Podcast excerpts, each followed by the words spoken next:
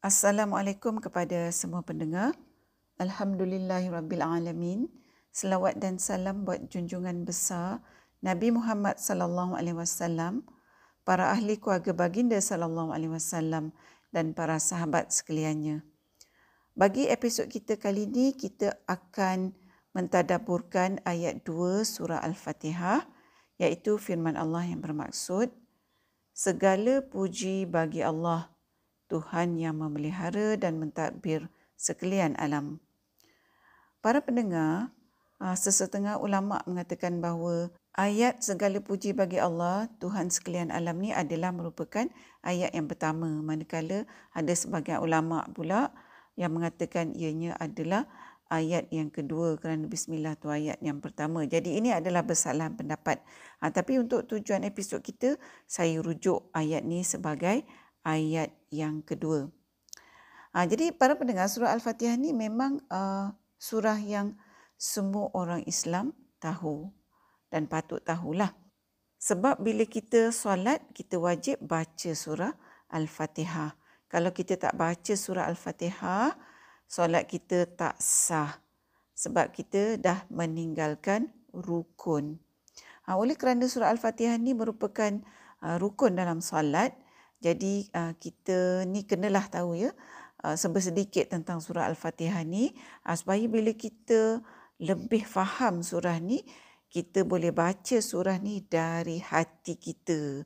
Uh, bukan saja dari mulut yang kita kumat kamitkan ya waktu kita melakukan uh, sembahyang. Untuk episod kita kali ini kita akan uh, fokuskan pada ayat 2 surah Al-Fatihah saja dulu. Dan kita tak akan uh, tadaburkan keseluruhan surah Al-Fatihah. Para pendengar, sebenarnya perkataan Alhamdulillah ya, atau uh, maknanya segala pujian dalam ayat 2 ni, uh, perkataan Alhamdulillah ni dalamnya terkandung dua maksud iaitu pujian dan terima kasih. Jadi maknanya setiap kali kita ucapkan Alhamdulillah, kita bukan saja ucapkan pujian bagi Allah, tapi kita juga ucapkan terima kasih pada Allah.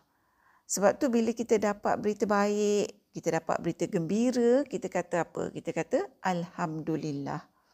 Kita puji dan ucapkan terima kasih pada Allah. Ha, jadi dari ayat Alhamdulillah ni, Allah bagi tahu kita bahawa kita ni kena buat kedua-duanya iaitu kita kena memuji Allah dan kita juga kena berterima kasih pada Allah. Kalau Allah guna perkataan puji saja ya dalam ayat 2 ni, ha, manusia mungkin akan puji Allah tapi lupalah pula untuk ha, berterima kasih pada Allah.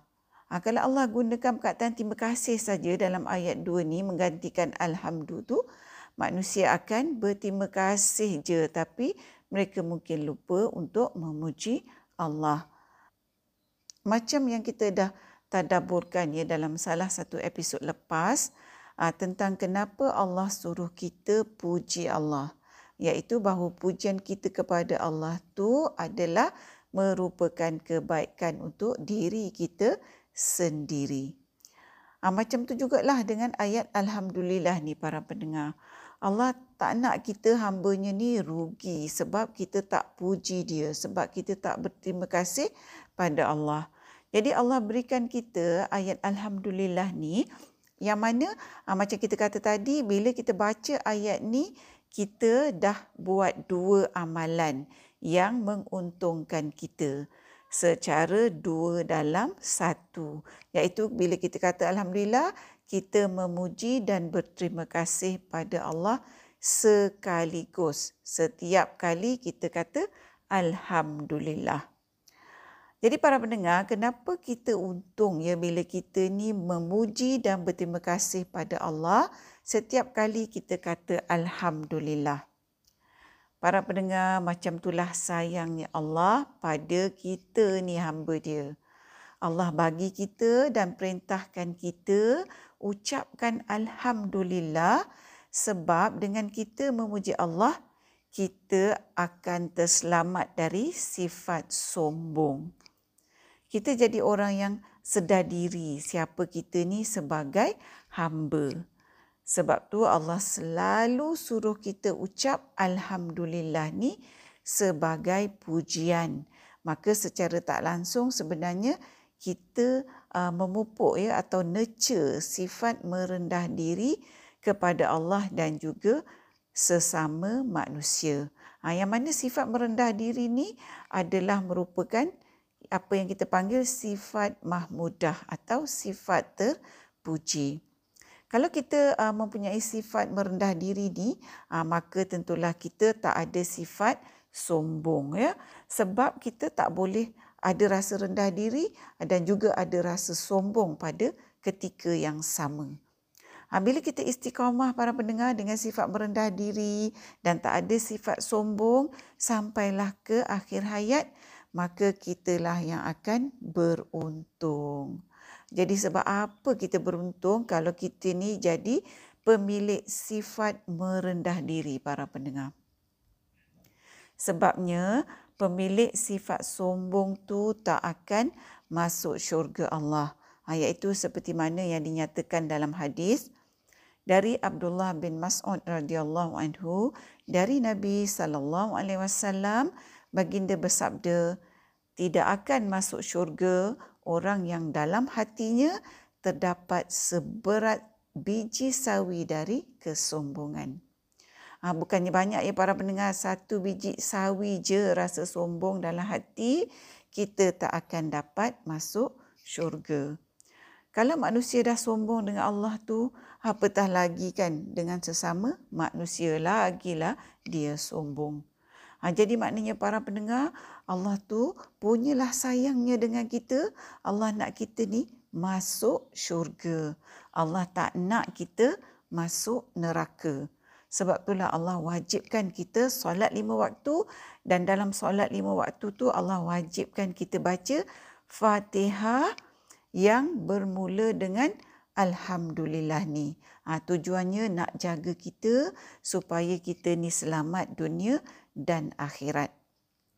Macam tu juga, macam kita kata tadi, Alhamdulillah ni juga bermaksud bila kita ucapkan, maknanya kita berterima kasih pada Allah. Ha, bersyukur pada Allah. Jadi dengan kita kata Alhamdulillah ni, kita ha, sebenarnya melahirkan rasa terima kasih, rasa syukur kepada Allah. Ha, jadi kita terselamatlah dari sifat kufur kepada nikmat-nikmat yang Allah dah berikan pada kita sepanjang hidup kita. Kita tak mahu para pendengar kalau Allah ambil kita dalam keadaan kita kufur walaupun kufur nikmat. Seperti mana uh, yang kita dah tadaburkan ya dalam salah satu episod iaitu bagi ayat 11 surah Ad-Duha uh, iaitu firman Allah yang bermaksud adapun nikmat Tuhanmu maka hendaklah engkau sebut-sebutkan dan zahirkan sebagai bersyukur kepadanya. Ha, jadi bila Allah wajibkan bacaan Al-Fatihah dalam solat ha, yang mana kita sebut Alhamdulillah bila kita baca Fatihah, maka kita mengakui bahawa Allah dah bagi kita banyak nikmat. Ha, dengan tu kita ucapkan, kita zahirkan rasa terima kasih, rasa bersyukur pada Allah yang mana pada masa yang sama kita ni memenuhi perintah Allah ha, seperti yang Allah nyatakan dalam ayat 11 surah Ad-Duha yang kita kongsikan tadi iaitu melalui kita mengucapkan Alhamdulillah sebanyak-banyaknya dalam hidup kita. Macam itulah hebatnya ucapan Alhamdulillah ni para pendengar. Pendek aja ayat ni tapi begitu hebat sekali kandungan dia. Baiklah para pendengar, kita sambung dengan bahagian kedua ayat dua surah Al-Fatihah ni. Bila kita kata Alhamdulillah, ha, timbullah satu soalan iaitu kita memuji dan bersyukur pada Allah. Siapakah Allah tu? Jadi Allah bagi tahu kita, Allah tu ialah Tuhan yang memelihara dan mentadbir sekalian alam.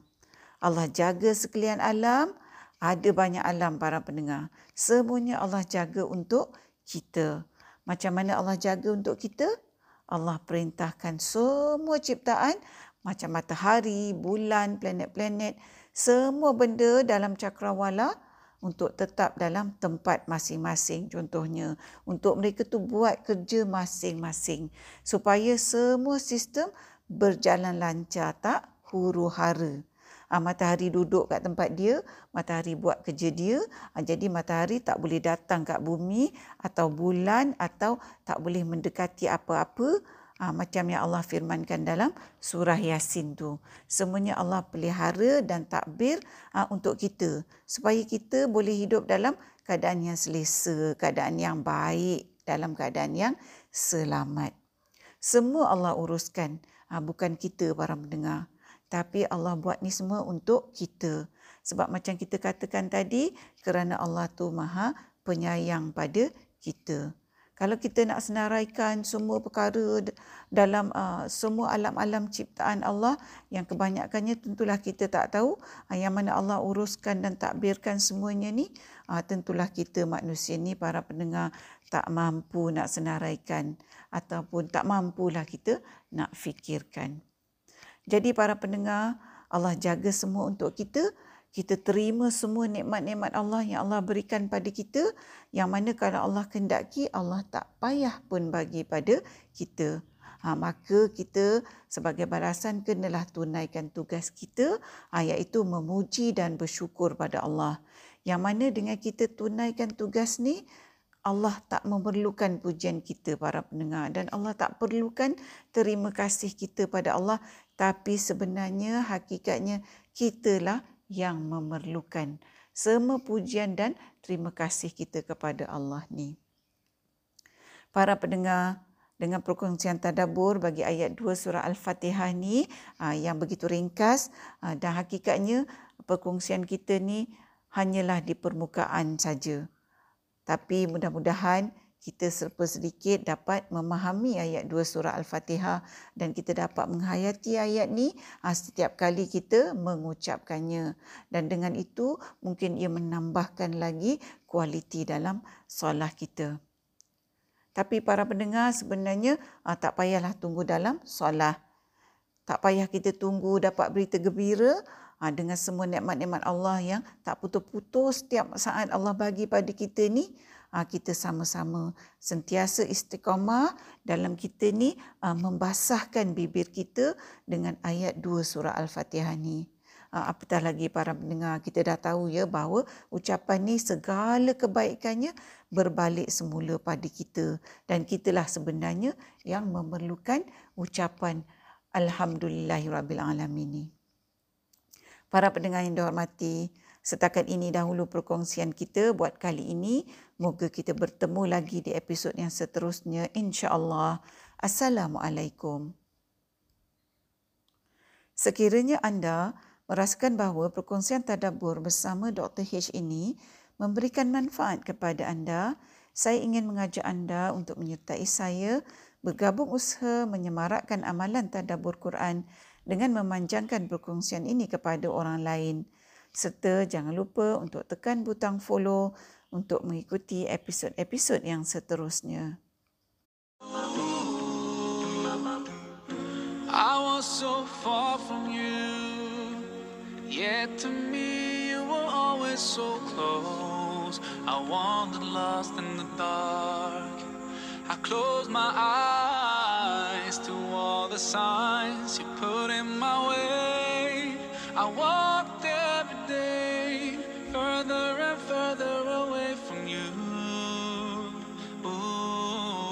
Allah, you brought me home. I thank you with every breath I take. Alhamdulillah,